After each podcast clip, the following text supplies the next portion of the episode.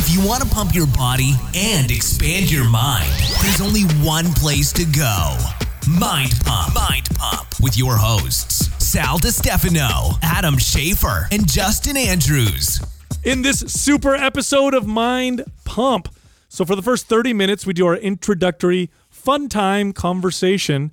We start out by talking about 90s commercial and 90s style. It's back in style now, guys. Finally. My wardrobe makes sense now. Yeah. We talked about my daughter's workout and her post workout smoothie box shake. She loves it. Now, Smoothie Box delivers uh, organic fruits and vegetables to your door, all packaged out with collagen protein, healthy fats, healthy carbs, healthy proteins.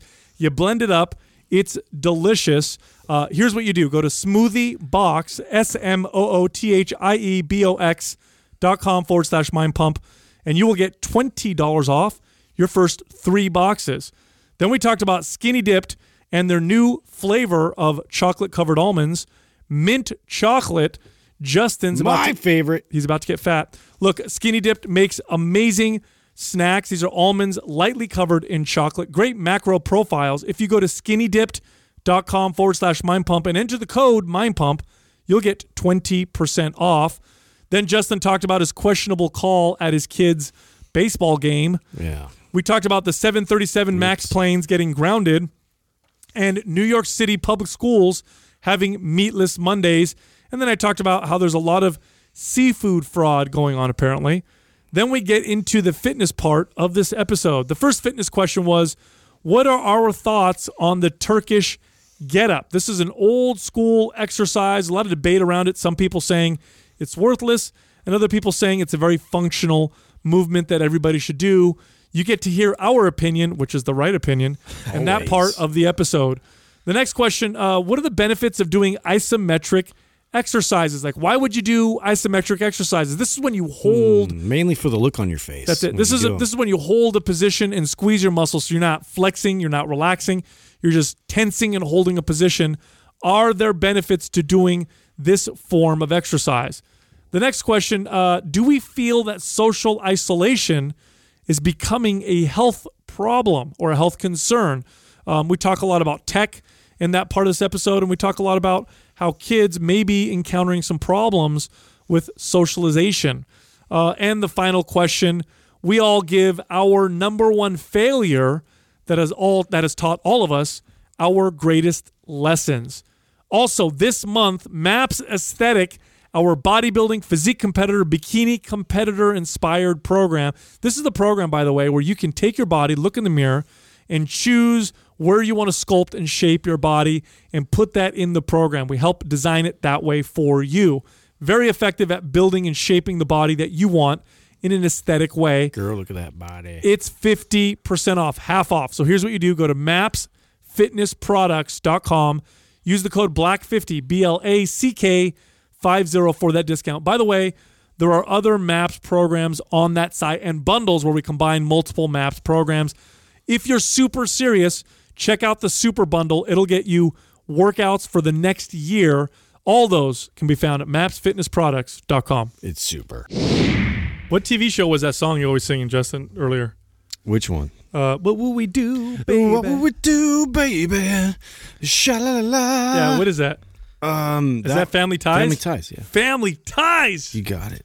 We're old. Michael J. Fox. We are old. Yeah. Remember that show? Do you guys ever watch that Family Ties? I, I vaguely remember. You Remind were growing pains. You like growing pains. I did like growing pains. Yeah. Yeah. How what was much his name? more Cameron. sentimental was it? Cameron. Kirk Cameron. Kirk Cameron. That's Kirk. what it was. I had a crush on his uh, sister. Uh, what's her name? She did the Sprint commercials. Something Cameron. Her no, she was something else. She's not even there to try. I don't know why I liked her. The brown, the dark brown. Oh no, you know, I'm thinking of who's the boss. Wait. Oh, What's- Alyssa Milano. Yes, that's Please. Who, yes. Mm. Do you know who I had the biggest crush on though? That was on TV when I was a kid. Who? I don't even know what her name is. She was the girl. Just the commercial girl. The On the- double, the double mint girl. No, no, it is a Dark commercial. hair? I'll give you one more chance. Or blonde? I'll give you one more chance to, to find out to to pick out who it was. the double it was a commercial. Yeah. she did have dark hair. That's all the hints you're gonna get. the, Jesus, that's all I get. Trust me, because I once I say her, once I It say was who it is- Winnie from uh, uh what what was that Wonder one? Years? Wonder Years. No, No. that's a commercial. I'm No about a commercial. Give him a commercial. If I Oh. if I say it, you guys are gonna freak out because I guarantee you both loved her too. the product. You think it'll give it away that much? 100%. Wow. Was it 80s or 90s? She did that It was of- like 90s. It was like mid 90s. She did that good of a job. Every guy talked about her, and nobody knew her name. Can we all get an referred, idea? Is it we like- referred to her as the uh, Model. girl. Wow. The something girl. Wow. Was really? it the one girl that no was in Whitesnake video? No, dude, where are you going? Commercials. I don't know. I'm thinking products right now. I'm going, is it like specific Is it an alcohol beverage? Is it a fast food restaurant? It's something for your skin. Something for your skin. Noxzema. Ooh, close. Ah. The oil of It's the Olay. Neutrogena girl. Oh, Neutrogena. no, I don't remember. Yes, you do. yes, I you knew do. this was Hey, be we random. just totally jerked off to different things when we were kids. totally. No, we all Yeah. jerked off to the same thing. Yeah. Doug, if you said Look that- up the just literally Google the Neutra, Neutrogena girl. I think the that's her. Neutrogena girl. You'll remember if you see her face, I you're all gonna probably freak will. out. No, Is that her? No, that's not it. It's not Wow. Niki Taylor. Am I saying oh, the wrong thing? Niki Taylor. You might be. Am I saying no, no, no, no, no? The Neutrogena. Try that. Watch and and no N U T or whatever. I don't know how to spell it. Just go ahead and spell it. Google will fix it for you. It's a made up name. Uh, that girl in the middle with the with the curly hair. Oh! Noxzema. You were right, Justin. Did you say Noxzema? Yeah, I did say Noxzema. The Noxzema girl. Remember her? I win. do. I do kind of remember I her. win. See, I knew you jerked off to her. I don't. I don't. Good lord. Everybody did. Everybody. Anyway, speaking of the Hey. ni- speaking of the '90s, I went to the mall with uh, Jessica the other day. We went to San, uh, not Santana Row, but uh, what's across the street, Valley Fair, and we're walking around, and we walk inside some stores to go shopping, and um, I swear to God, bro, I, I felt like I walked into 1996 in some of these. So the younger stores were like the like younger girls and they're like teens, 20s, whatever shop. Bro, the the, the mannequins were dressed like uh, like uh, uh, Empire Records or like the What? crap. It was like straight up, bro. The plaid skirts back, That, that's coming back? plaid skirts everywhere. Thank you. The the the the shoes with the round toe, the the chokers. It was all '90s, dude. It's all back. It is. It's all back. Yeah. So you can pull out your JNCO. No, actually, I don't know if those are back in style, but No, I don't think so. Yeah. That's how you know when you've gotten old officially because you've Yeah. seen you've you've seen, seen go out of style and come back in style. Yes. The flannel's like wrapped around the waist thing, you know, Yep. like Bill and Ted and all that, like in the shredded kind of shirts. I've seen I've seen some holy stuff, like holy jeans and you know shirts are a little rugged these days. What what '90s style do you hope doesn't come back? Can you guys think of one? I think it's all mostly came back.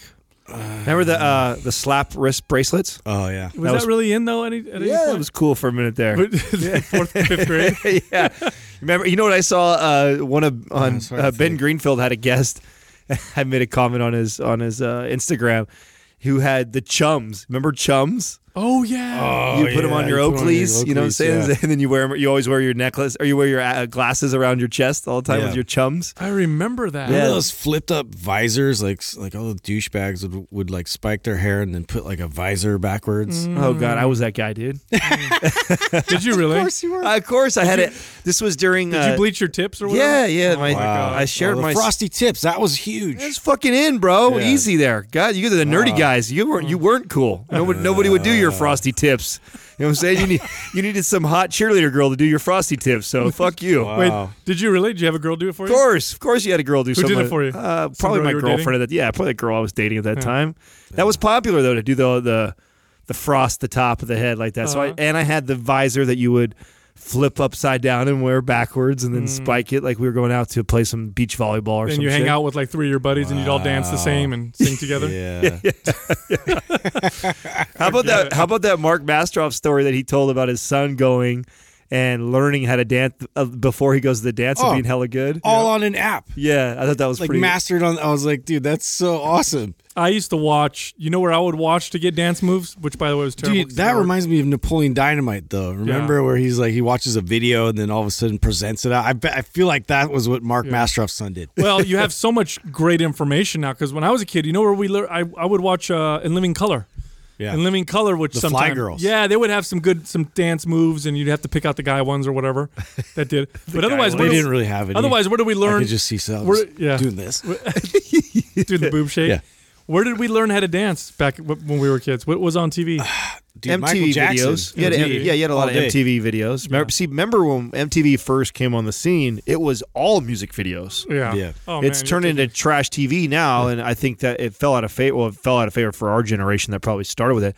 I missed that that era. Like I, I, I still am surprised, especially with you know TV screens and cars and stuff that we haven't got to this uh, where now with your music you automatically get the music video Yeah. that Well, would also Dude, play. it's funny. I could think of like three or four like main artists that I totally was like trying. Of course, these are the ones with the best dance moves, like impossible ones, and I'm trying to like figure it out. Like Michael Jackson, I had like Bobby Brown, I had like MC Hammer. And then uh, what was the other one? Uh, I think it was James Brown. I was like trying to like reconstruct like some of like some of their main. Mo- they couldn't do any of them. Is there something going around right now with Bobby Brown? I've been sent like three different DMs. I told you my buddy sent me the Bobby Brown thing this morning. Is there, is it like his birthday or some shit? Is that the video you showed us where he's dancing? Yeah, he's- he had like a cocaine that he just grabbed off. I the don't gr- remember. It was in 1989. Is that when it was? 1989. He's dancing at the MTV Awards, and he drops a bag of cocaine, and it's like a big bag of cocaine. like on national television. Yes, and he just picks it. I didn't even know that. I remember watching that as a kid, but I don't remember that. Dude, nobody covered that. Like nobody, like that must have just been something that like surfaced recently. Bro, right? you didn't have the internet, which back then where you could like take that clip and replay it a million times. Yeah. You know what I'm saying? Yeah, So to, it's like, like, break you, it down. you watched it once. If you missed it, that was Right, right. No, and speaking of stuff like that, I just don't recall it being like this. I after Sal Sal introduced us to the the Waco, uh, um, Waco, Texas, the Yeah. uh, Oh. doc- documentary. Oh, that's On great. Prime? Oh my! And I went home the next day and binged it with Katrina because it was so good. And the thing that I and I and I I disciplined myself not to go googling uh, all the answers and how it played out and just reading too deep into it because I was actually really interested in how the documentary unfolded from what I remembered it as. And what blew me away was I totally got the story wrong, or what I should say the the FBI uh, wanted to give the news media at that time. Uh, it w- I was way off, and so man, that was a really fascinating documentary for me to watch because I remember it very vividly when it went on, but I also remember watching it when it on, and the information that the the news was giving you was what they wanted to feed you back then versus all the behind the thing behind the scenes stories that you don't find out till you watch the documentary. Well, think about where the news would get their information from. They would interview the FBI agents. Hey, what's going on? right. But that's one of the biggest black eyes on the you know the on the FBI that oh, ever. Oh, man. It's like one of the worst things ever happened. we had so many people terrible. die doing that. So anyway, crazy crazy story. So I, I told you guys my daughter started um, running for like it's called Oh, yeah, Girls it on the Run. marathon, right? It's like a 5K. Okay. So she's nine, right? So she's doing this girls on the run thing, and she's now done it like three times. And yesterday we're sitting there, and uh, she's watching TV, and she gets up and she's like, "Ah!" I'm like, "What's the matter, honey?" She's like, "My leg." My legs hurt so bad. Something's wrong with them. I'm like they're sore, and I was laughing so hard. I'm like, "Your legs are sore." So she's like, "What? What do you mean?" And I'm like, "Well, you you, you don't run ever that Yeah. long. It's your first time ever doing it." So I'm taking her through stretches and stuff. and how then- crazy is that? The first time you make that connection, right? you, well, Yeah, when you're a kid like, and you like, get real sore. Well, do you do you? I mean, I know you guys remember this. You remember training clients that were so unathletic that they had never felt that in their life before. Oh, they think They something never- happened. Like, yeah, so- they never played sports or anything, and they think you injured them or some shit. They come to you and they're like, "Uh, I could barely get out of my chair yesterday. Like, Right. I think you hurt something." Yeah, like their just- neck uh, just from doing crunches. Yeah. Like, oh my god, I can't even move my neck. yeah, I, rem- I, I remember once uh, one of my very first workouts when I was 13 or 14. my legs got so sore I stayed home from school. I remember I woke up in bed. no joke. I woke up and I was in bed and I could barely move my legs, and so I was calling out to my mom. She comes in and I'm like, I can't move my legs. She's like, What? What's wrong? She freaked out, of course, and I could barely walk, so I stayed home from school that day. Ridiculous. but so what I did, what I did with my daughter is because you know I'm taking my son through a workout. So I told her, I said, what'll help is if you work out a little bit with me. Oh, that was the video you sent. Yes. I was just talking shit about kids, and then yeah, you sit over. yeah, that, is that funny? Sal, Sal was sharing how much he was paying for fucking private school. I'm like, Jesus Christ, that's like two of my car payments. Yeah, and fucking Yeah. Jesus, Yeah. dude. But anyway, I had my I had my my we we'd have a treadmill in the garage now, so she was walking on that. I was lifting weights with my son, then I was doing some exercises with my daughter. And then I was talking to her about, you know, proper nutrition after you work out, you know, it can help you recover or whatever. So I gave them the smoothie box smoothie because it's really good. And you know what it reminded me of? So I got this. Uh, someone sent me a study in my uh, uh, in my DM, and it was a study done on egg consumption and protein synthesis. So protein synthesis, and th- th- uh, trust me, this all ties together. Protein synthesis measures kind of the muscle building process, and you see it spike post workout, and certain types of foods that you eat post workout will cause it to spike more or less. And now we've always been told post workout you want to have uh, just protein and maybe carbs. You definitely don't want to have fat because it, it prevents the absorption or the assimilation of, of, of proteins and carbohydrates. And this is what we all believed. And this is a great example of how the fitness industry has really gotten something wrong. And now we believe it to be true, but it's not. So the studies come out showing that whole egg protein is far more uh, anabolic, and I'm putting in quotations, than egg white protein post workout. You get way more protein synthesis if you eat a whole egg. And of course, the whole egg includes a lot of the fats and then, of course, the cholesterol. Cholesterol. Right. And so the smoothie box drinks were, were perfect because it's got carbs, proteins, and it's got the healthy fats. fast. it's got that It- collagen it- protein. and it makes sense to me. Like if the body's going to respond to food post workout, and I know it's a small effect, and we shit on it in the past. But if you're a high level athlete, this could make this might make a little bit of a difference, especially if you're going to work out more than once during the day. My opinion, the body evolved eating proteins usually with fats. I, I can't think of a natural source of protein that doesn't include some form of fat. And most hunter gatherer societies, when they do do get a source of protein like an animal, they go for the fat. They eat the fat first because it's so energy dense and you know uh, and it's got lots of nutrients in it oftentimes, especially the organs. So the smoothie box smoothies are just the balanced, you know, balanced. They got the fats, they have the proteins, they have the carbs. It's all healthy. Well, speaking and the of- kids like What's it. their preference out of the three? Uh, my daughter likes the the cacao one. Yeah. Yeah, the cacao one is. I can is- see that. Yeah, Yeah, her, her favorite. And I'll add a little. tasty. I'll add a little bit of honey to it to to make it a little sweeter sometimes, and it's good. It's got vegetables in it, which is you. you Yeah. they wouldn't know. There's a high amount of vegetables. They would have no idea. you know? Speaking of fast, you guys see the the newest skinny dipped that's coming out? W- No. Yes. what do you mean? No, the mint. Dark chocolate. Mint. I'm excited about this. Oh, you guys mint are- is my favorite flavor. Oh, great. Probably. yeah. Like I really need it, but uh, yeah, it's it. Oh, dude, I love mint. That mint chocolate, like a dark chocolate, right? Yeah. Yeah. No, I- it's, it's a great Were combo. you a, like a were you a mint chocolate chip ice cream guy? yeah. Oh, it was either that, and then I I don't know somewhere down the line it was between that, and I got competitive between that and like chocolate and, and peanut butter. Well, so what I've loved about the skinny dipped is one, Kind of and I and I think this comes a little bit from Doug. Like Doug is the dark chocolate guy. He's always been the dark chocolate guy, and I've never really been a dark chocolate eater. And as I've gotten after competing, I really started to curb a lot of my crazy sweet addiction that I had.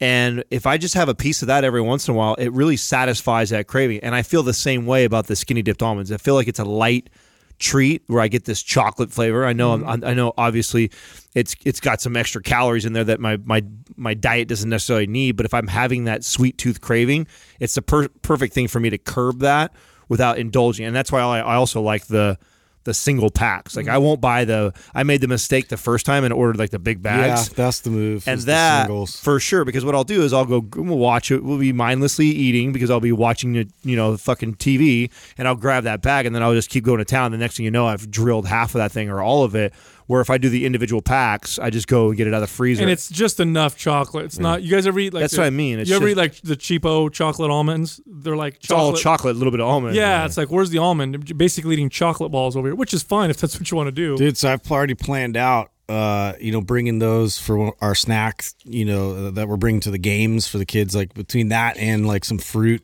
uh, you know, like I've already had that planned out, so they're gonna love that. Oh, that's great. yeah, how is your coaching going on over there crazy. Like it's, I, I, I'm actually really digging it now that like we've laid down kind of a, a good foundation with the kids. Like had, you know, a lot of the skills that we've been drilling on them, and uh, this was their first game was was last night. And uh, How'd it- they do? Did they win? they won, yeah. Oh, they they won, and and it was like it was a really close game, and so it's it's funny because there's no like umpires, and so there's no like field umpires. There's no like umpire behind the plate. Uh, and we're using a pitching machine now, but we'll eventually the coach will throw it, and then the the kids will throw it. So it's like this evolution Hmm. where they'll learn to like how to steal bases and do all that kind of stuff. So I'm third base coach, and I'm just like sending everybody in, you know, like like totally overzealous, like trying to rack up our points and like, no, you can't you can't send them in when they're when they have it like in the infield and like the, the play's dead or whatever. And I was like, it wasn't dead yet, you know. So anyway, I was already like, you know, not not doing well on the side of of right. I was right behind me. Obviously, was the other team, so uh, the game kind of kept progressing, and I didn't even know what the score was because we just I was used to like with kids like initially like you somebody's keeping track, but it's like nobody really gives a shit. But now they give a shit. Like everybody's like really into this, and they're like, I guess that it was like six to five, and bases were uh, loaded, and one of them scored, you know, from from third, and coming running towards me was my son, right? Oh, no, So he's running. I didn't know it was him. He's running towards me. They throw the ball. The third baseman catches it and then tags him. Well, in my eyes, he tags him, right? Everybody else on our sidelines like was like safe, safe, you know, and like the coaches are looking at me because like I'm closest, so I have to make the call. and it's your son. And it's my son. And, and I was just like looking down and I'm looking back and then I'm listening to, and I asked, I actually waited a minute and I like asked the third, I'm like, you tag him? And he's like, yeah, yeah, I tagged him. And then like, like Ethan's like, you didn't tag me. and I'm like, oh shit. And then I was just like, you're out. You know? Hella mad at you later on, or yeah, what? dude, I got nothing but shit from that forever. And my mom was in the stands. She's like, how could you? I Actually, was like, oh no. actually, you did the right thing. Yeah. because it's it's It'd be worse the other way. it's dude. better to be harder on your on your. On I your always am. See, that's the that's the thing. I need to hear that though, because like even court, like everybody's like, dude, like, but it's your kid, you know? Like, uh, I'm like, yeah, but that's why he's out.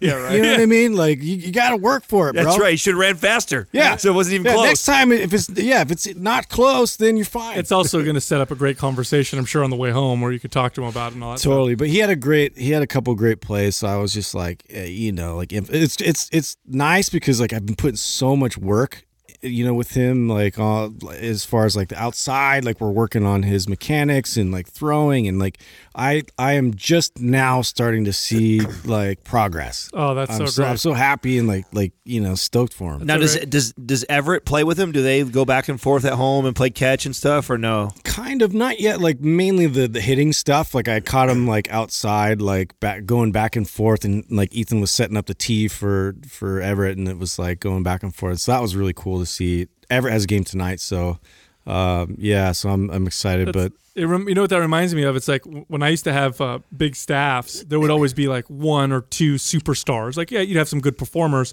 but there's that one person that really led the team and was really good, and you would get close to them. And I would always make sure to be extra hard on them in front of everybody so that they don't get that impression like, oh, he's Sal's favorite or she's Sal, whatever.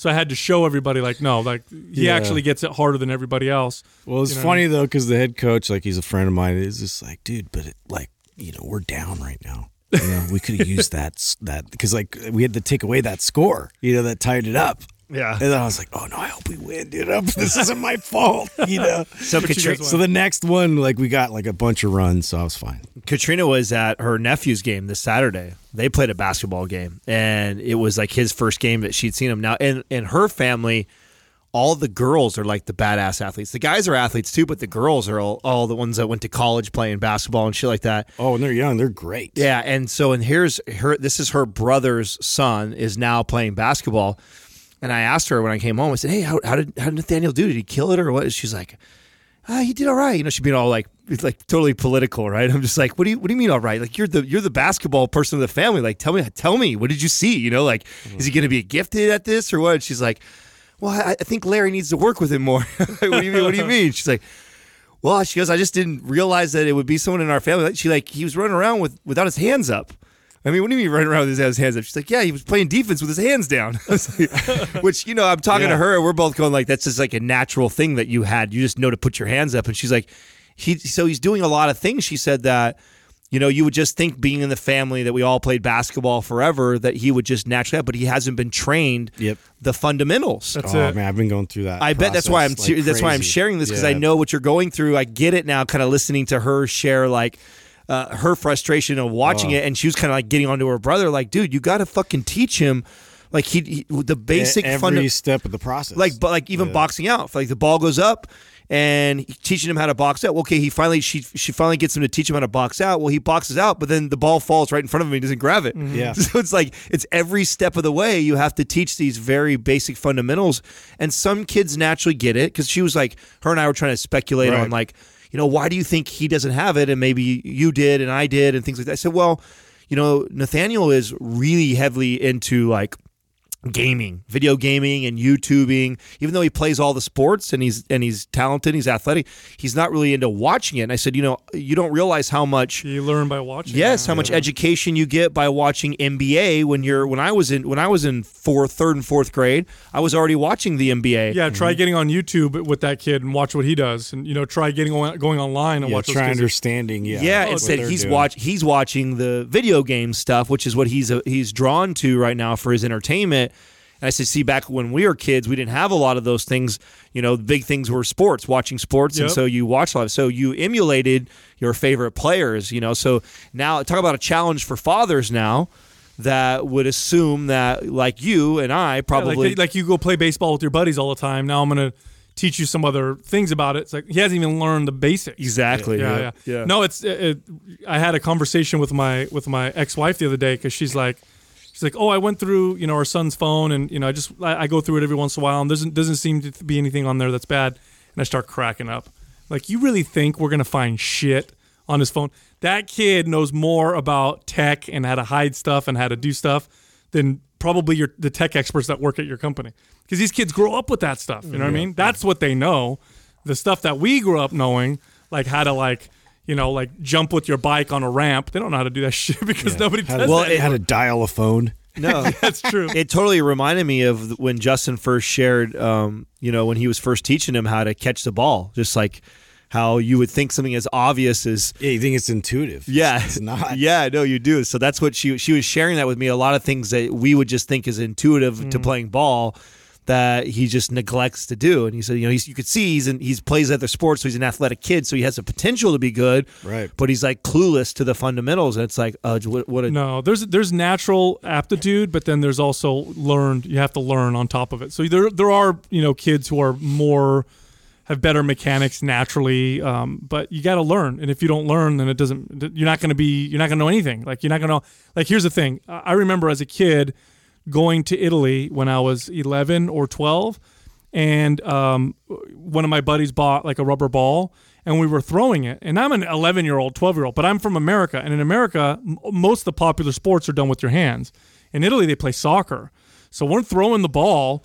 These kids i remember th- watching them throw and i'm laughing at like these guys can't even throw. But you give them the ball to kick and you watch these kids dribble with, with their feet and kick the ball. And it's because the skills were just practiced differently over there they knew how to handle with their feet you know whereas over here everything's done with their with their hands anyway did you guys see what's uh, what trump just did like literally hours ago You, I saw you you message us in our thread about the the 737. He's, he I just he just grounded all the Boeing 737s. why? So there were two crashes that happened. I don't remember where the first one happened, but I know the second one happened in Ethiopia, and they were 737s, basically brand new. These are Boeing planes, and the basically took off. Minutes later, nosedive, crashed, and both crashes were very similar. And so you had all these uh, these airline regulators throughout the world, Canada, the UK, uh, China, grounding them because of some of the news reports, and they're saying there may be something wrong with this actual with this plane. Well, the U.S. is the only country that didn't ground them, but it looks like they just got new information, and they're now now they're just they've just grounded them all. Well, that's interesting. That's crazy. Like statistically, like like planes that crash. I mean, that's a very low percentage, right? extremely rare. But could you imagine if they found something actually wrong with the the plane itself? Like, yeah, no. Well, that's why that's uh, that makes sense. It's alarming that if you know they've already had like that specific model has done that and like you know just gone up and straight back down. Yeah. That's pretty. I feel like they're concerning. being they're being very um, conservative just to be safe. yeah. But uh, boy, Boeing Boeing is going to lose so much money. I mean, all you if you own uh, airplanes and you're an airliner or Are you make following the stock right now? I'm not. I'm not following at all. I haven't seen what. I, I'm pretty sure it's plummeting. I, I don't see why it wouldn't. So okay, so how many total did did they put a number out there of the Boeing planes? That they've grounded. Yeah. Um. I don't. There's quite a few. Like like Southwest has a lot of these planes. Yeah, I was just like, like, is this like, uh, like everybody's flights are fucked? A lot of right people's now? flights are probably screwed. Dang. But that I mean, many? Yeah, there's a lot of them. Oh. But I mean, this is crazy because, uh, uh, first of all, when you have a comp- when you have a business like like airplanes, like that's a major fear people have, right? But planes are very safe. All you need is a little bit of a rumor or whatever, and you're screwed. Look at that nine. What was that nine in Detroit alone? Yeah, it's crazy. Wow. Yeah. That's that that is that's gnarly. I thought it was like some new development, like terrorist related thing or something. No, it was just literally I, they're getting more information, but it's like the plane literally just like they couldn't they couldn't control it. Yeah. They have recordings from the from the pilots, and they were struggling to just control. Like something just happened, and it just Huh. it just went down. So it's crazy. It's the- it's the 737 yeah, 8 and the seven thirty seven nine planes. That is gonna hurt their business. Yeah. I think it's how many planes is it saying that article, Doug? Like three hundred and two or something like that. I mean, it's Total? Gonna, it's going to cause some problems. You know what I mean? Mm-hmm. It's going to cause some travel problems. I don't know. I don't know exactly how many, but nonetheless, pretty crazy. It looks like it, it messed up 30, 302 flights. we might get we might have some cheap tickets coming up though. sweet. Yeah. or great times to buy on in some companies. I mean, Yeah. all these Yeah. companies are going to take a probably a big hit, and then the the rebound of some of these companies like Southwest and Boeing and stuff like that on the way because those are Boeing's a great stock. Oh, period. Yeah. hmm I That's mean, crazy. It's a, it's a, company that's been around forever. it says 385 uh, Flights or planes? uh, planes, I believe. That's that's quite a bit. 344 the Max 8 variant, the ones that have, that, that crashed. wow. It's pretty crazy. Also, more news. Did you guys see New York City public schools are doing oh, um, the vegan day. meatless Monday? Yeah, I saw that. what a what a dumb political. You know, it's all posturing, virtue signaling. Oh, we're so.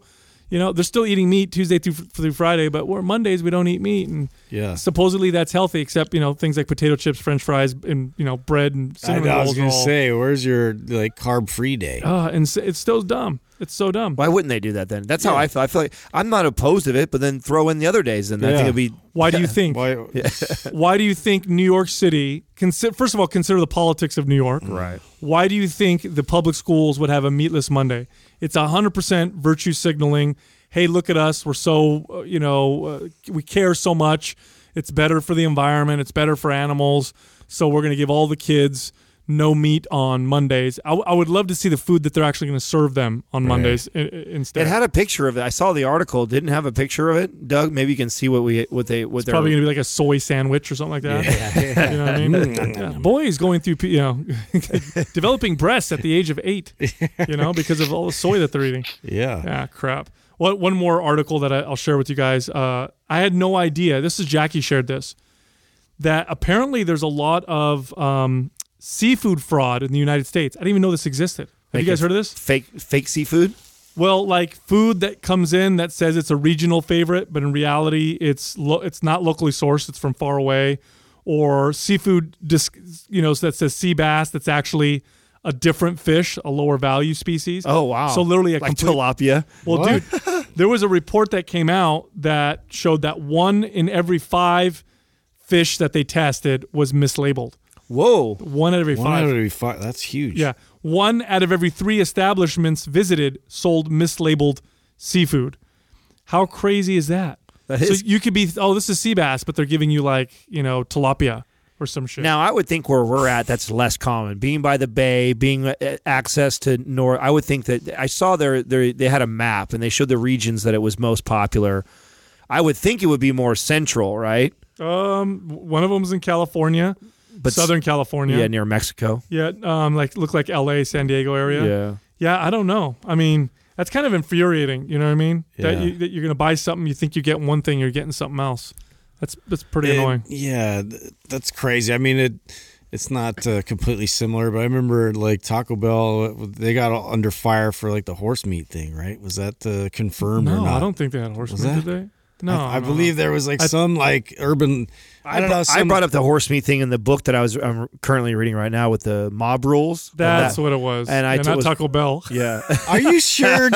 I'm pretty sure they're under fire for some meat. hey, don't get us sued, Yeah, Justin. retract. retract. no, just look it look it up. Fucking. No, what happened with Taco Bell was that their meat wasn't all meat. It wasn't 100% Well, meat. what was the other part? I think they. Oh shit! Look at that. Maybe you're right. That's 2000, 2013. Thank you. Food safety officials say they have found traces of horse meat and ground beef sold by fast food Take that, Taco restaurant Bell. Taco Bell in Britain. Oh, okay. There's just one place in uh, Britain. over there. It's That's fine. all right. Yeah, At least- not- it didn't affect us. Yeah, it The wasn't mob's hey, the mob's still over there. yeah, yeah. Fuck, man. Yeah. Today's squad is brought to you by Maps Anabolic. If you're looking to maximize your overall muscle and strength, Maps Anabolic is the perfect place to start. With a full 30-day money-back guarantee, there is absolutely zero risk. So what are you waiting for? Go to mindpumpmedia.com and get started today. It's the motherfucking quad. Eagle has landed. Queequa.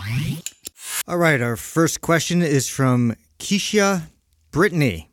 What are your thoughts on Turkish get-ups? Turkish get up. Who was it that was talking like shit him. about Jordan Turkish Shallow, Dr. Shallow. our boy. What, Yeah. what doesn't he talk shit about? He's- You know what I mean? that guy. he's in the, he's in he's in the strength camp. You know what I'm saying? I think that uh, for the most part, I like. I mean, he did a post the other day. Did you see the post he did? He did a post where he was. He said weak weak people don't get hurt. Yeah, Or something like that? Yeah, yeah. So he made he made a strong stance on that, and so I got a lot of DMs actually from from that. People asking me, "What do you think about this? What do you think about?" I said, "I I know where Jordan's coming from and why he's saying this. I think that there. I think for the most part, uh, most humans don't strength train enough in general. Uh, I I know that there's this." You know, movement, functional movement culture that's happening right now, and you're getting a lot of gurus in that space.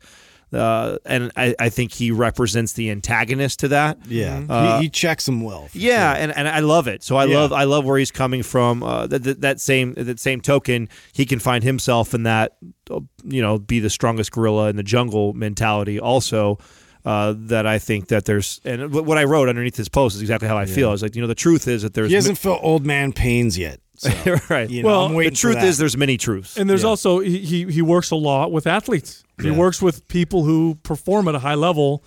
You know, I, I've trained very few high level athletes. Most of the people I've trained were just your everyday people. And let me tell you, correctional exercise, if done properly, and of course, strength is always the goal. That's important to understand. This is the thing Jordan, you know, understands very well and explains very well.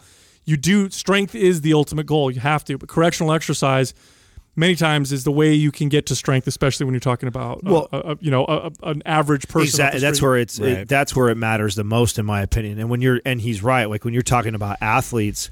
Uh, I mean, I mean, I remember when Brink first uh, brought that to our attention when we Mm-hmm. first met Brink. He's and when he said, you know, what do you do when you have a, you know, a pro fighter or you know, pro wrestler guy or pro anything, and and he's got all these imbalances and he's fucked up. Like he's like, oh, you you can't try and fix that on him because he's already become so great at compensating for that that if you were to try and fix the imbalance, you would fuck up his mechanics that he's built for the last 15, 20 years of becoming Right. a pro. So I, I totally understand where he's getting from. Now, the whole reason why we brought up Jordan was because he shit on the Turkish get ups. And again, for an athlete that has very specific goals, I don't see as much carryover for that. But for the average person, man, I I got somebody stopping by to see me today. She drops in every once in a while to say hi and kind of check on her movement and look over her food. And she's been a long time client friend of mine. Uh, one of my favorite things that I make her do is I, I tell her, I say, listen, if you're not going to do anything else, you know, get in there and, and do 10 Turkish get ups on each side with your little kettlebell thing that I've got you. And I, it's if you perform it right and correct, it's such a great full body movement that it, I mean, it's got rotational stuff in there. You hit all the planes when you're in there.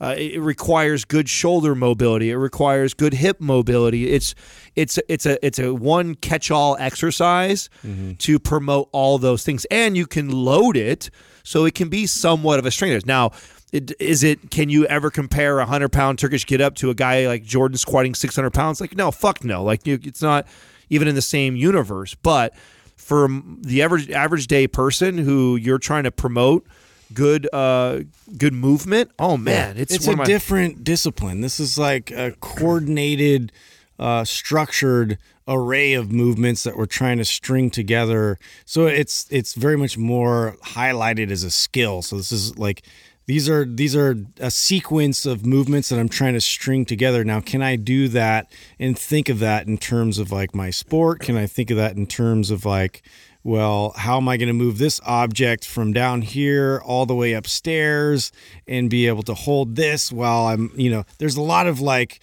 multitasking kind of variables thrown at you on a daily basis. And I think that this is one of those where it's just like, okay, let's slow everything down. Let's work on the intention of movement and, and being uh, really in tune with my body and having like ultimate command over my body. There, there are there's some recent studies that connect your ability to get up off the ground without having to use your hands um, to your your chances of all cause mortality. Right. Um, and that's a skill. That's a skill that we that we lose as we get older because we sit on chairs. It's a fundamental skill, being able to get up off the ground. And a Turkish get up, that's literally what you're doing. There's a technique to it, but you are getting up off the ground.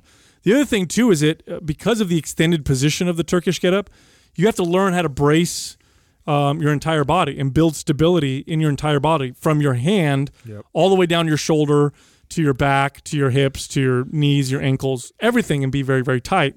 And I'll put this challenge out there to anybody: you get your client or you yourself get good, and I mean good. I don't mean good at you do you could do a million of them. I mean with good form, good form, good control, good stability.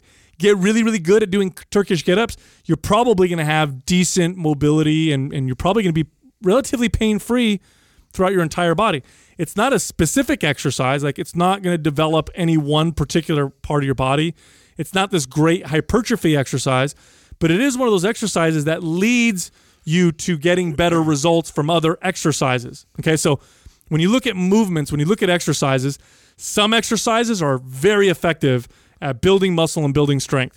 Other exercises are very effective at getting you to the point where you can build lots of muscle and lots of strength. And the Turkish get up is kind of one of those. Like if you do really, really good Turkish get ups, you probably have good shoulder mobility and stability to be able to do heavy overhead presses. You could probably do at least a lunge, if not a squat. Um, you probably have good core stability, some decent rotation. You're in generally in good health over your whole body. Now that being said, there are athletes that I believe get get direct uh, benefit from doing Turkish get-ups. In particular, if you're a grappler or you train in mixed martial arts, your ability to get up off the ground with weight on your body, um, and there's a lot of technique to this, by the way. So just doing Turkish get-ups is not going to make you good at it because there's a lot of technique involved. So you have to practice that. But that will help you strengthen some of the movements that you need to, to get up, and that's where this exercise got popular. You know, Turkish get-ups came from the Turkish wrestling tradition. Um, and the you know Turkish wrestling tradition, those guys have been working out for a long time. Um, your mace bells and, and your your your clubs and stuff, they would use those extra those those devices to build strength. And they had this long tradition of these wrestlers who were incredibly strong. And one guy, I think his name was the Great Gama, I think his name was, was unde- undefeated for years. And Turkish get-ups was part of their training Yeah, regime. I think that's that's one of those where you could see like okay, this could directly sort of translate into those types of movements, and you could see how that would like apply specifically. I think for you know just somebody that's just powerlifting all the time or doing something that's only in the sagittal plane, like it's massively beneficial for them just to maintain and keep these communication pathways accessible and like have your joints go through ranges of motion that you're not hitting frequently enough. And so what are we doing? We're you know we're we're setting ourselves up for repetitive pattern injuries as a result of like like stressing the same uh, type of movement like consistently. Let's do something different to make sure that everything's oiled and and working properly. Yeah, what- and this is one of those now, types of exercises. I also think though it's important. So it reminds me kind of like me practicing um, the overhead squat right now, uh, an exercise that I probably would not promote in the past, but now I see this this major benefit in it because of the work that I've done to get the proper mobility to perform the movement really well. So now that I have the mechanics to actually and the mobility to perform an overhead squat with good form and good technique, now I think it's a, a staple exercise that I want to keep in my routine forever because I know that it promotes me keeping that stability and that strength and that good mobility that I work so hard to get. I think of the Turkish get up very similar because if you see someone doing a Turkish get up, and I have a client who has terrible mechanics and can't do it or has a lot of mobility issues, and all I have them do is these Turkish get ups that look really sloppy, then I then I then I see very little uh, benefits to the movement. But if you do treat it like Justin said earlier as a skill, or Sal said as a, as a skill, and you keep practicing that skill and you get really good at the movement and you don't you're not thinking about oh I'm I'm getting more weight up or I'm doing more reps. You're trying to break each part down. Because in the Turkish get up there's what? It's like six parts or eight parts? It's like it's broken up in like six or eight parts to complete one full rep. And if you have if you have actually broken up all six parts or eight parts, whatever it is, and focused on uh, making sure that you're doing each one of those perfectly, uh, I think it's a great exercise to always incorporate into your routine to promote that overall good mobility in all these different joints that are having to work in order to get completely up off the ground. Yeah, this would be an exercise that I would do at the beginning of a workout as part of my priming, getting my whole body ready, or something I would do in the morning uh, when I wake up as part of my just daily activity to wake everything up. It's not an isolation movement. It's not a again very. Spe- it's not like I'm. Oh, it's leg day. I do Turkish get-ups. You, Yeah. you, use everything Right. with the Turkish get-up. I use I I've actually recently taught this to also like Taylor, right? I love this move for someone like like him who's not into lifting. Like he just is doesn't care to be buff. He doesn't want to really change his physique, but he does realize he's getting in his 30s now and that he's going to have to be stay mobile. And what I've explained to him is like, you know, you don't need to, if you're not trying to progress your physique, you don't have to be so crazy structured about your programming and follow everything that I we're telling everyone to do all the time because you don't care about that. But there are like so you can look at your workout differently and pick an exercise or a movement that has lots of benefit and carryover and practice it for the entire hour. So and he does I do this also and I actually promote this with some of my clients that have the same attitude towards working out. Not everybody, you know, there's probably a small percentage of this audience that listens, but there is a percentage that doesn't like to work out and it's they don't like to do tons of different exercises but if they, they do like working on skills or, or practicing something and watching themselves progress and get better these people i feel do really well with an exercise like this. I teach it and then my job is hey the next time i see you i want to see improvement. I want to see mm-hmm. improvement on the skill and then their whole workout sometimes is just a turkish get up. It's, i think there's nothing wrong with doing that and i have clients and i have people like taylor's that I've actually introduced a movement like this and taught them to do it, just like I have with the the squat or or a big or a deadlift or a big movement like that. I think Turkish get up is right up there and one of the best full body overall movements. And plus, if you are if you are a, a high level athlete, like a power lifter or a weightlifter or a football player or whatever, the number one obstacle that can prevent you from making any gains or improvements whatsoever, bar none, hands down, is an injury. Hands down. And one of the ways that you can prevent injury is by doing different movements, doing different things, training your body in different ways. So if you're a power lifter, it's probably a good idea to try doing light Turkish get-ups every once in a while to, to, might prevent you from hurting yourself just because you're moving your body differently, doing some yoga or stretching or whatever. So sometimes athletes will look at things and say that doesn't have any application to me. But you know, many times it's just the fact that you're moving differently, and it's going to help prevent injury. Because I know lots of strength athletes, and when you ask them, "Hey, what's the one thing that kept you from hitting your goals more than anything else?" They'll tell you, "Injured. I got injured, and then that was it. I couldn't, I couldn't work out hard anymore, or whatever, for five months or whatever." Next question is from Keenan869. What are the benefits of doing isometric exercises such as the ones in MAPS Performance? isometric exercises. So I, I'm going to give a little quick synopsis of how the muscles contract, and then we can talk about isometric uh, movements. So muscle contractions are broken down into into three categories. There's the concentric con- contraction. This would be me flexing my bicep, so me curling my arm. There's eccentric, which would be me lowering a weight, because remember that's a muscle contraction well. If I'm lowering a weight with control, my muscles contracting the, the whole time. Right, those would just fall. And then there's isometric, where it's just holding in place. And all three of them have their place, and all three of them have different levels of damage they can cause and muscle growth that they can stimulate and, and all that stuff. Now, it's it's pretty widely known that the eccentric, the lowering of weight, causes the most whatever damage, but also sends the loudest muscle signal.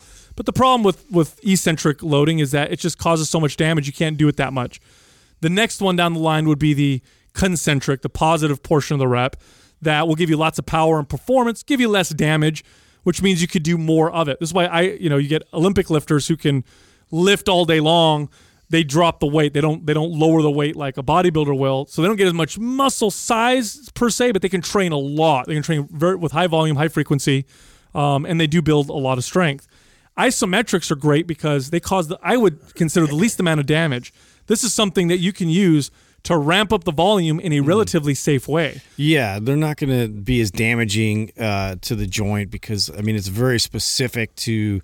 Uh, it really, what it's doing it's it's it's emphasizing the recruitment process of like, okay, I, I need to tap into this ability to generate force. And so, how do we do this? Is that that's one where you could really zero in on uh, the whole process it takes for you to be able to generate uh, the appropriate amount of force for you to then overcome, uh, you know, load and, and and go through the full range of motion. So, a lot of times I'll use this as as a great tool to um, you know, uh, up the capacity for you to be able to really ramp up uh, the amount of force production you can promote at any given time. Yeah, I, I also like isolation. Uh, excuse me, um, uh, isometric movements to focus on sticking points. That's one of my favorite ways Yeah. actually to use it. So, all you know, if you work out um, and you're listening right now, I'm sure you can think of you know lifts and sticking points within those lifts. So maybe when you bench press, it's when you get you know you come down to your chest, and after about two inches of coming up, that's where you tend to stick.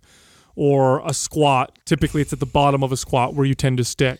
And isometric, uh, isometric movements are excellent for focusing on those sticking points. And so, what you can do, for example, if let's say you do get stuck at the bottom of a squat, is you could get down in the bottom of a squat and tense up your entire body. If you want to take it to the next level, you can actually push against an immov- immovable object like a weight that's like a bar that's loaded so heavy you can't move it, and you just drive against it doing an isometric contraction. And what that does is it irradiates your body, activates more muscle fibers, and actually improves strength, not just in the position that you're doing the contraction, but in, in actually a wider range of just that that position. So it's, I don't remember how many degrees it is past 15 degrees in each on degree each side. So you actually get a pretty wide range of uh, of strength application, and you're not overtraining and burning yourself out, which is great. Like sometimes you're training yourself so hard and kind of you're on that line, and if you just add you know two more sets of regular squats, it's going to be too much. But you know you want to add a little bit more. Do an isometric. You know, bodybuilders, by the way, have been doing this for years, for decades, for building muscle. Like the old timers, what mm-hmm. they would do at the end of a set is they would pose. Right. Posing if you read Arnold Schwarzenegger's Encyclopedia of Bodybuilding or you read some of the old bodybuilding magazines, posing was one of their favorite forms of exercise besides lifting weights. Oh, you saw Bruce Lee do this after like every set of squats. He would go out and then he would squeeze and radiate his whole body, and uh, I mean, really just promoting more of that overall uh, access to, like I said, the force production of it, so he could bring it back into the squat. Now he feels you know more stable and more capable. That's it. That's it. Think about it this way, right? Your, your central nervous system is what gives you the juice to generate your power. Of course, your muscles are the they're the mechanism that can that that uh, you know displays that power. But it doesn't matter how big and strong your muscles are if that if the, the juice that you're generating through your central nervous system is weak, just like speakers and an amplifier. It's an, an analogy I've used many times in the past. Well, your ability to generate juice from your central nervous system is something you can improve upon. You can actually get yourself to the point where you might only be tapping into 50% of your capacity. I, I, isometric type training is a safe, much safer way of getting it's it's actually isometric training is one of the safest ways to increase your, the amount of CNS force production that you can That's, summon. Well, that's the main the main way I feel like I use it, or you would even use it as an athlete. I, I'll bring up my favorite way to teach, or what I think I've taught the most as far as an isometric movement.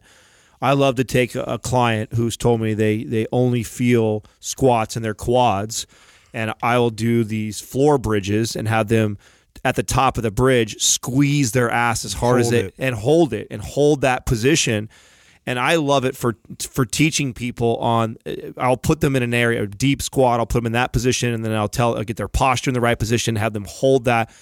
It really helps them to understand where they should be recruiting all this, right? So when you talk about the CNS, you know, doing this floor bridge where I have a client squeeze their butt at the top of the floor bridge and hold that for like 10 seconds and, and fatigue it, then come down, then come up and squeeze, hold again. Okay, now I've got you understanding that the, the, the glutes are dominant for this this hip hinge movement. We're about to go do that now in a squat position. I want you to think about that in that. It really helps them make that connection when, when they're performing and movements like that. They asked why they see it in performance too, and I think that uh, something like you know the Dumpy squat, for instance, where it's like a stick you're pushing up overhead, like as you're going through that that squat and you're getting down into depth, it's it's exposing where maybe you're losing the braking the the the bracing mechanism and so that's that's something that's a part of the process of like i we're slowing it down so you're understanding of like what you should be feeling even when you're loaded. And these are teaching these are valid uh, techniques for you to then apply towards all these other programs we have. But this was an opportunity to expose people to other valid training techniques that are out there that will really help a lot of times it's like a key that was a missing component that you know was not in their program well, prior uh, you guys should. So Jackie, will hopefully, uh, shout out Jackie for always helping out with the show notes and being on top of this stuff. Uh, PJF Performance uh, just two posts ago, so it'll probably be three or four posts ago. Was literally around uh, the importance of. In fact, he, he thinks it's the most important and the first step in any performance type of program or sports training. And he did a really good write up on that. I love this material that he always puts out. He's awesome. Yeah, just two posts ago, he literally touched on isometrics in sports training. So those that are, are curious to that, It's the forgotten way of exercising that strength athletes used to use quite a bit a long time ago, and it got forgotten for some reason. But there's it's tremendous. boring. It's not sexy. It's Yeah. there's trem- and it yeah right. Watch a video of someone. tough to sell Yeah, I'll watch a watch you. a video of an isometric exercise. It's just someone standing still, right? You can't even tell what the hell they're doing. yeah Um, it is a very safe way of being able to generate more power from your CNS. It's also a a very low cost way. And what I mean by cost is cost on your ability to recover. It's a very low cost way of increasing volume uh, for your for, to build muscle. And again, bodybuilders have known this for a long time.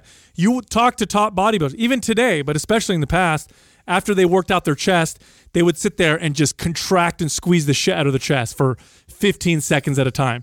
Now, I've done this for forever because it always gave me a good pump. Like you finish your workout at the end of your bicep workout and just squeeze and flex the shit out of your biceps and watch how they feel afterwards. It's, it's, it's amazing. And again, you don't get like crazy soreness from it. So something you can add without worrying about having to, you know, dramatically increase the amount of recovery time.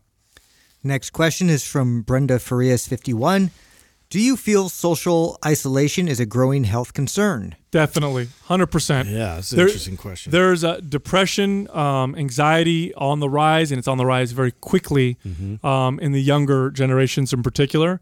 And uh, you know, uh, social isolation, I think, is the wrong word because we're definitely still very social in the sense that you know we're on social media and we're talking to lots of people. Physical isolation. It's different. Yeah. It's a different kind of so you know socializing. It's not the same kind of contact. It's not the same mindful, present type of uh, socializing. You know, when you're with just one person and there's no electronics involved, it's just you and that person. When you're on your phone or on your computer, you're talking to one person, you're talking to another person, you're talking to another.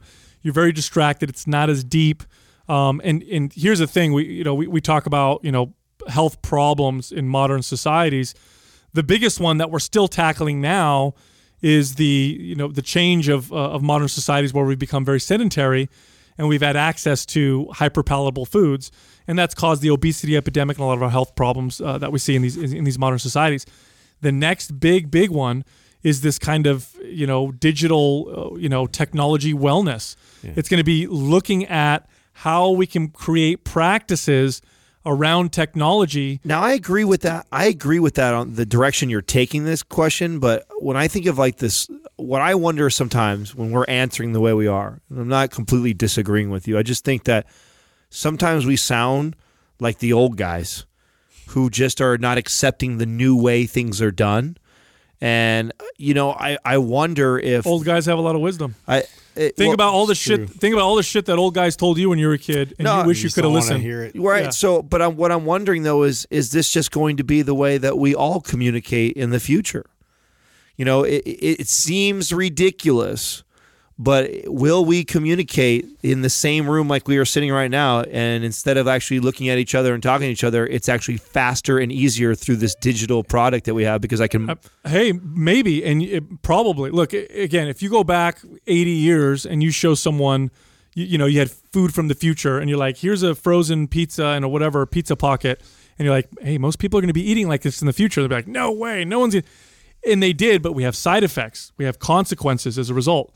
I don't. I'm not debating at all that it's moving in that direction. This is a ship that's not going to turn. Right. All I'm saying is, this is the new world, and just like today, look, here's the deal. If you want to be active today, No, I can get behind that, bro. Yeah. I can get behind that all day. That this is the direction it's for sure going, and I don't think we're going to stop Well- it. And I think we're going to have to put in practices. You have to. I think it's the analogy like why we have gyms, like why we have practices based around like physical activity because we've figured out how valuable that is. Like we've tried to eliminate hard laborious jobs and we've done a really fucking awesome job at that, right? so to But that what's the side effect of that? But the Less side activity. effect is that we're getting unhealthy and obese, Yeah. right? So uh, along those lines of like having like person to person interactions and, and real communication where you're connecting to that person, that's a valuable fucking thing. dude you, you, you in the past not that long ago uh you you you couldn't be isolated you had to at least get out of your house to go to the store I feel like there's already practices that are being put in place, and I'm not going to put anybody on Front Street right now, but we've got lots of nerdy podcast friends, right?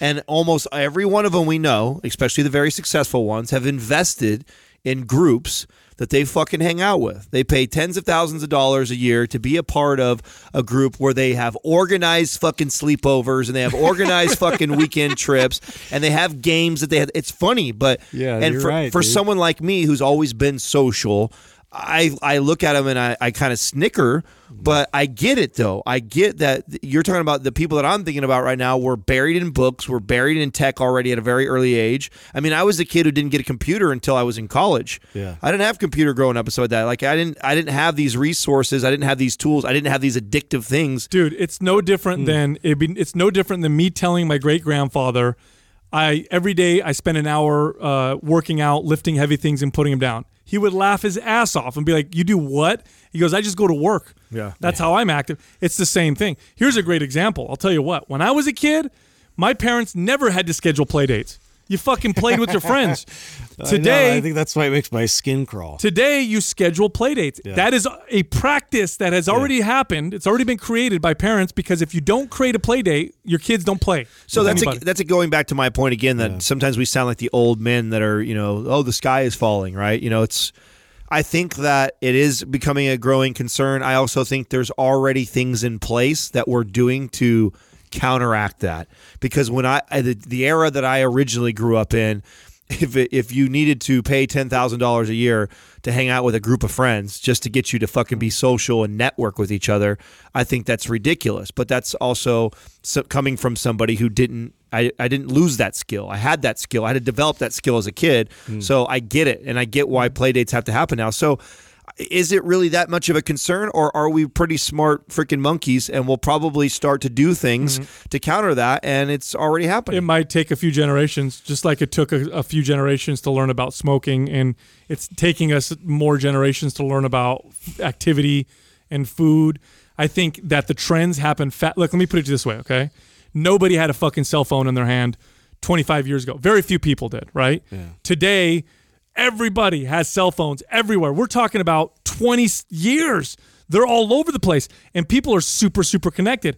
That is a very, very fast trajectory. The practices that follow happen as a consequence, and those practices are always a step or two behind. Mm-hmm. And the practices don't happen until people see widespread problems.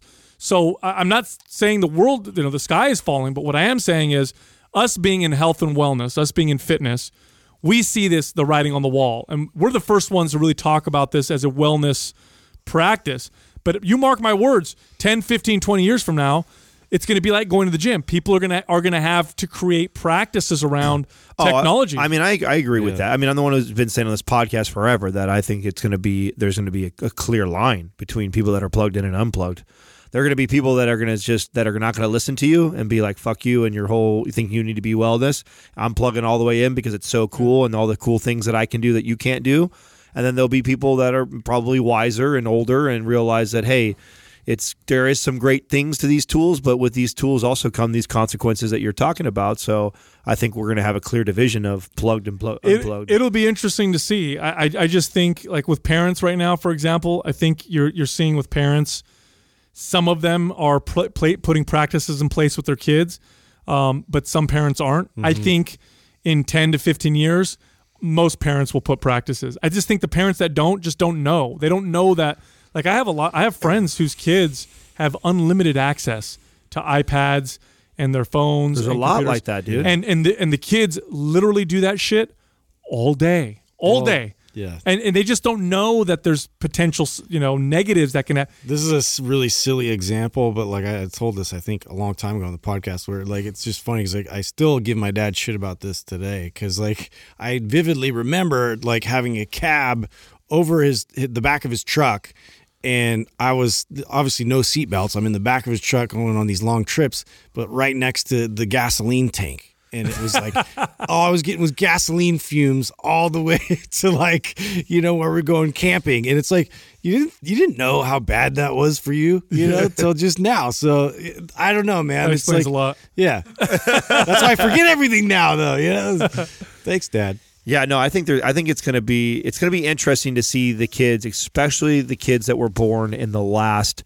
three to five years, to see them over the next ten to fifteen years because I do feel like we're starting to hear some things. Like I mean, just three years ago or five years ago, nobody was saying anything about evil Google or Facebook or anyone using these tactics to get you looped in. We were so busy celebrating how amazing it all was. totally. So you're just now starting to see the books come out and conversations around it. It's like any tool. It's like any tool. If I took a uh, if I took a hammer and placed it on the table, it wouldn't be good or bad. It's all in how you use it, and the technology, the internet, is quite possibly the most powerful tool that mankind has ever created. Hmm. And so the consequences of that are going to be can potentially be massive and monumental, and the upsides can also be massive and monumental. It's all going to be in how we use it. agreed. Next question is from Adam Pullman Fit. What one of your failures has taught you the greatest lesson in life? Oh man, The greatest lesson. the, what, which one of your fa- failures has taught you the greatest lesson? I'll give you probably the deepest one for me that I haven't shared on this podcast before. Somebody asked me, I think, in an interview or one of my my Q and A's, a similar question, and my response was uh, the short sell of my house. I, I I think I would put that up there with uh, what I think was one of my greatest failures, and then what ended up being probably one of my greatest lessons in life. And for me, uh, the the lesson was this: was you know those that know my story because if you've listened to the podcast for a long time know that uh, I, I didn't come from very much. I had a, a rougher childhood than than some, and because of that, I was extremely adamant to not be like my parents, to be financially responsible, to be very successful, and uh, I was very driven uh, by money and my credit score and all these things. I mean, I as a kid, I when I first started getting credit cards, I never missed a payment. I've never been late on anything, and uh, by the time I was 21 years old, I had bought my house.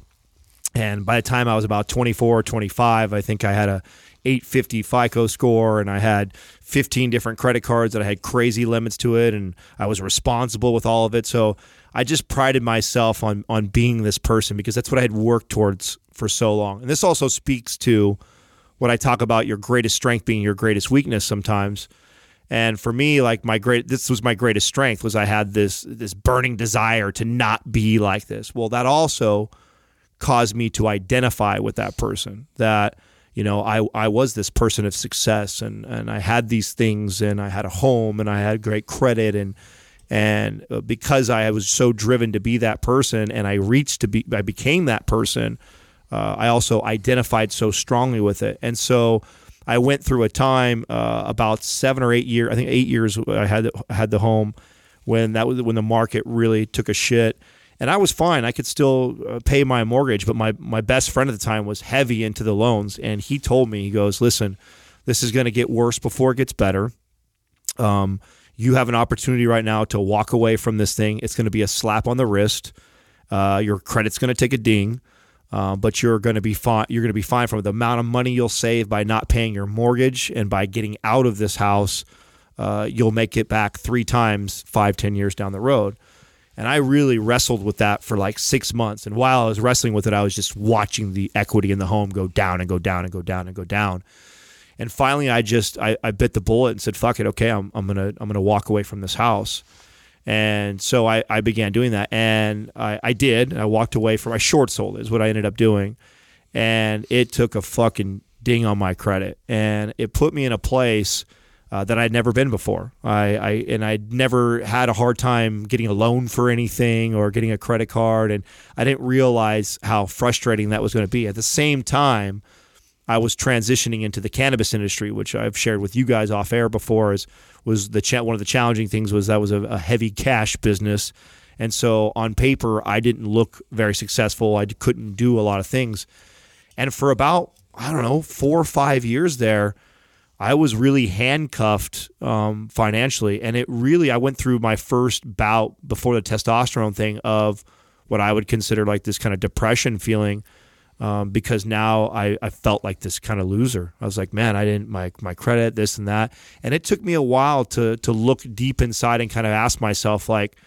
you know, what do I care what others think of me and my credit score and my success and that doesn't dictate who I am. And in fact, you know, several years later, not even that many years later, I was uh, having some of the most success I've ever had in my life financially. But because I didn't have the credit, I didn't have the home to show for it, I didn't have the cars that I could go out and get, I didn't have these things that that would represent that.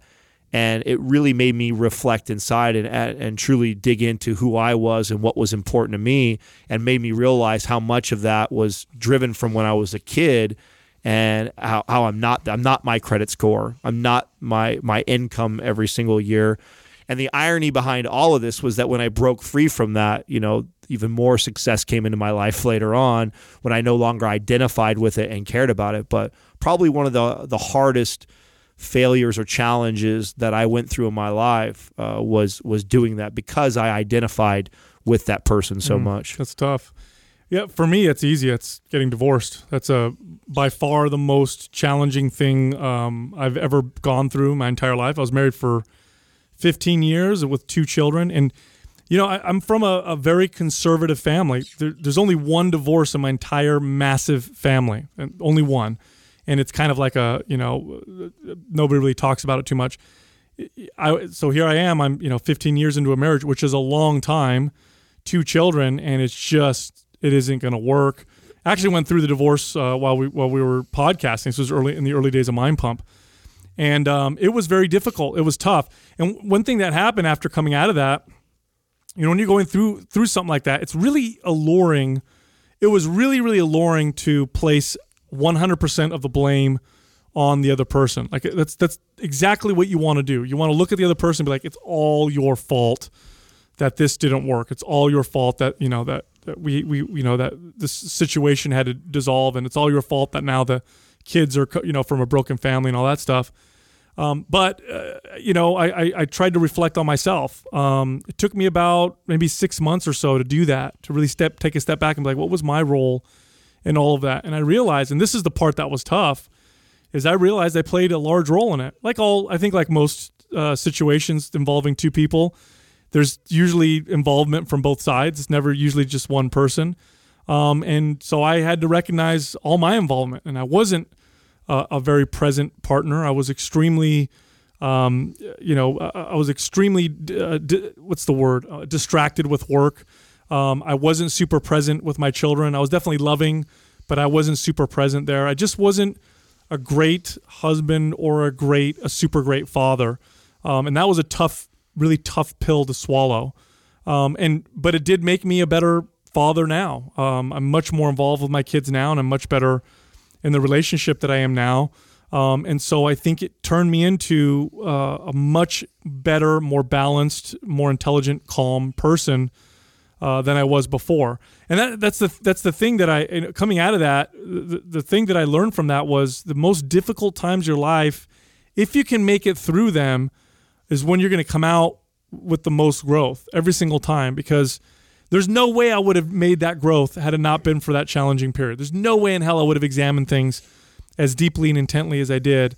Um, there's no way. I, I needed severe pain to go to those places. You know, one of my motivations was I was absolutely dedicated to making sure that my children did not that they suffered as little as possible. I was very afraid. It's one of the reasons why I stayed married as long as I did um, uh, even my ex, my even my ex-wife, same, both of us were married as long as we did because we didn't want our kids to go through that whole process and then to have two different homes and all that stuff. And she comes from a conservative home as well, and so uh, you, you know, going through that whole that whole process, I thought, okay, I want to make this as as good of a, a situation as possible for for my kids. In order to do that, I had to just examine myself and look at all the things that I did wrong and all that stuff and, and change those things. And I would have never changed those things. That's the crazy part. The crazy part is if you're going through a, tif- a, a very, very difficult failure, as shitty as this sounds, especially if you're going through one right now and you're listening to the podcast and you hear me saying this and you want to say fuck you. It'll be the best lesson. I promise mm-hmm. you, if you if you can survive, that's the key now. So, you- so you don't survive it, you're not gonna learn shit. And I don't mean it literally, although sometimes. But what I mean by that is sometimes people come out of a failure and they let it defeat them to the point where they're they're never the same. They're like, I, I'm just afraid. You know, I, I'm never gonna be the same person. I'm never gonna take those risks again. I'm never gonna whatever again. But if you can survive and come out of it, um, you will be better, far better. The more difficult the, the, the challenge, the greater the reward afterwards. And it can take years, and it's gonna suck. But man, at the end of it, it's it's like a hard workout, like the fucking hard, crazy workouts.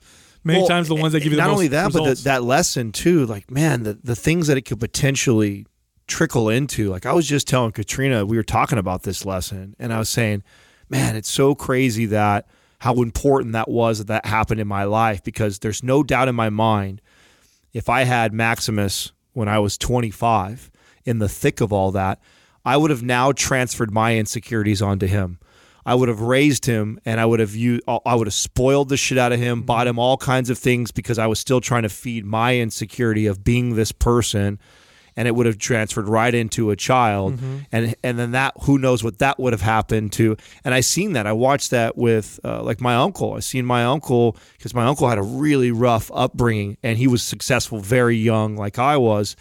And only difference was he had his kids really really young and his kids were spoiled rotten. Well, his kids were spoiled rotten because he didn't have anything, and he worked so hard to be successful. And then he now trickled that right down into his kids. And then now here I see them as adults now, and I see the struggle that it's caused, and I think, man, I would have done the same thing had I not got that lesson. The funny thing is, is if you want to grow, if you want your kids to grow, but it's also for yourself. If you want to grow, you have to take the risk of uh, terrible failure and defeat. Like if you want your kids to learn how to be kind of tough, you got to let them take the risk of hurting themselves. It, it, it's shitty as a parent, but it's true. It's tough to watch. Yeah, it's it's one of those things you don't, you just don't want to go through that, but you have to. You have to do it for their own character and, and building that, and that's part of the process of being a parent, not being a friend. You know, you mm. can't always be their best friend.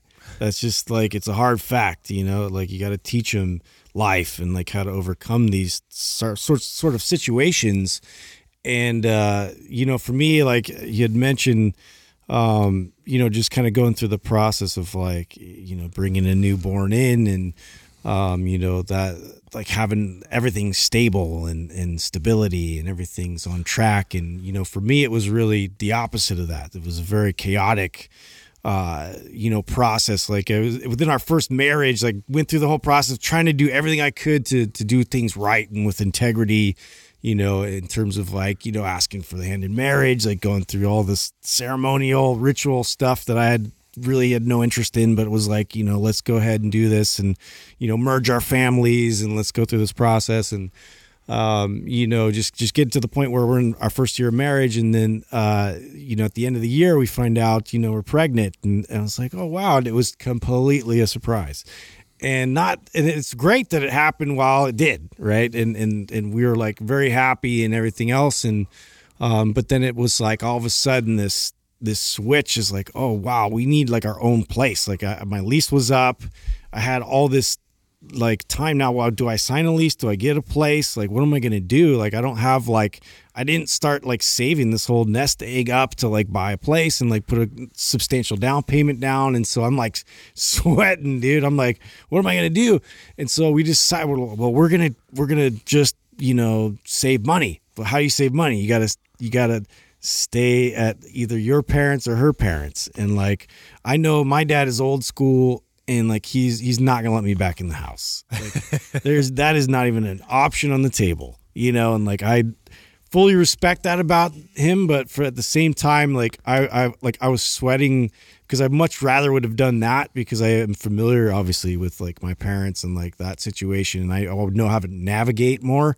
But for me to like like it was a massive ego hit and check for me to then be like, okay, I. I I agree that we probably need like uh, you know a few months to live at your parents so we could like really have a decent like down payment. And so I just was like going through that process of like uh, just being completely humbled again. Like I had everything on track. I was like making great money. I didn't know that you lived at Courtney's for a while. I did. I did not know that. yeah, I lived there for about four months. You kept that shit on the radar. I did. I didn't. I was not proud of it. I was not proud of it. No, and that's the thing. Is why should I give a shit? Like they were helping me. Like they did. They were awesome for helping me. But I always was, you know, you know that. Of course, that's part of my ego. Is like I, I can handle it. I can handle. it. I can do this. This is me. Like I can, you know, make make it work. So I actually towards the end, like we were trying to close on a house, and it, like I was trying to do this quickly. Like I'm gonna get the fuck out of here, you know and uh, it wasn't working out. Like we had a few offers that didn't work out, and like uh, you know the house that we were left with, we're just like no, like that's a horrible house. And so we ended up like waiting. Then one finally presented itself, and we're like, oh, it's a good deal, you know. And so we, uh, you know, put an offer in, and we got it. And um, it was like the third month while I was living at like her parents, and then I I just was like, okay, I am like immersing myself. I started like after work, I would just go straight there and start remodeling by myself and then I'd sleep there at night and I did that for like probably a month and a half and like was missing you know time with with Courtney and helping and the kid and um yeah it was insanely stressful and it put a strain on our relationship and it was like really crazy and but again like we but we reconnected later and we're just like you know like that was insane. Like uh, we and the house wasn't done. We moved in when it wasn't done. And we lived in construction and you know and we went through that and then uh, we spent all our money and so we had no money now. And so now we're just like like paycheck to paycheck just trying to make it ends meet for like the next year and it, it was crazy man but we got through it you know and it's like it's not I, I don't know if that's a great example of a failure more so that it's just life and like how you just deal with like overcoming adversity hmm. You got to learn to to love your failures. That's that's that's what I've always learned. No, like, look back and, and love them and and look at them in that way, and then you'll learn more from them. No, the big, the bigger they are, the, the the truth is the the bigger the the lesson in them will be, and the bigger the reward when you make it through it. It's just tough to see it when you're in it. When Oh, you're when you're in it, you think it's the it's the worst. It's the end of the world. Nobody's experienced what you've experienced, and I get that. You know, I, t- I totally get that. But the thing that always got me through, and I think I just uh, this is the blessing that I feel that I've had because I, I went through so much shit as a young kid. I think when you've been through enough, you just realize like fuck, I've been in this rodeo before. It's just a you know it's a different it's just a different show today. It's like once I make it through this nasty time, I know on the other side of this is is really good times. So you just got to stay focused on that. Awesome. Look, go to mindpumpfree.com and download our guides for free. There's a bunch of fitness guides on there. They cost nothing. Again, it's mindpumpfree.com. You can also find us all on social media. We're all on Instagram, and we have our own individual pages. You can find me at Mind Pump Sal. You can find Justin at Mind Pump Justin, and you can find Adam at Mind Pump Adam. Thank you for listening to Mind Pump. If your goal is to build and shape your body, dramatically improve your health and energy, and maximize your overall performance, check out our discounted RGB Super Bundle at mindpumpmedia.com. The RGB Super Bundle includes MAPS Anabolic, MAPS Performance, and MAPS Aesthetic. Nine months of phased expert exercise programming designed by Sal, Adam, and Justin to systematically transform the way your body looks, feels, and performs. With detailed workout blueprints and over 200 videos, the RGB Super Bundle is like having Sal, Adam, and Justin as your own personal trainers, but at a fraction of the price. The RGB Super Bundle has a full 30 day money back guarantee, and you can get it now plus other valuable free resources at mindpumpmedia.com. If you enjoy this show, please share the love by leaving us a five star rating and review on iTunes and by introducing Mind Pump to your friends and family. We thank you for your support, and until next time, this is Mind Pump.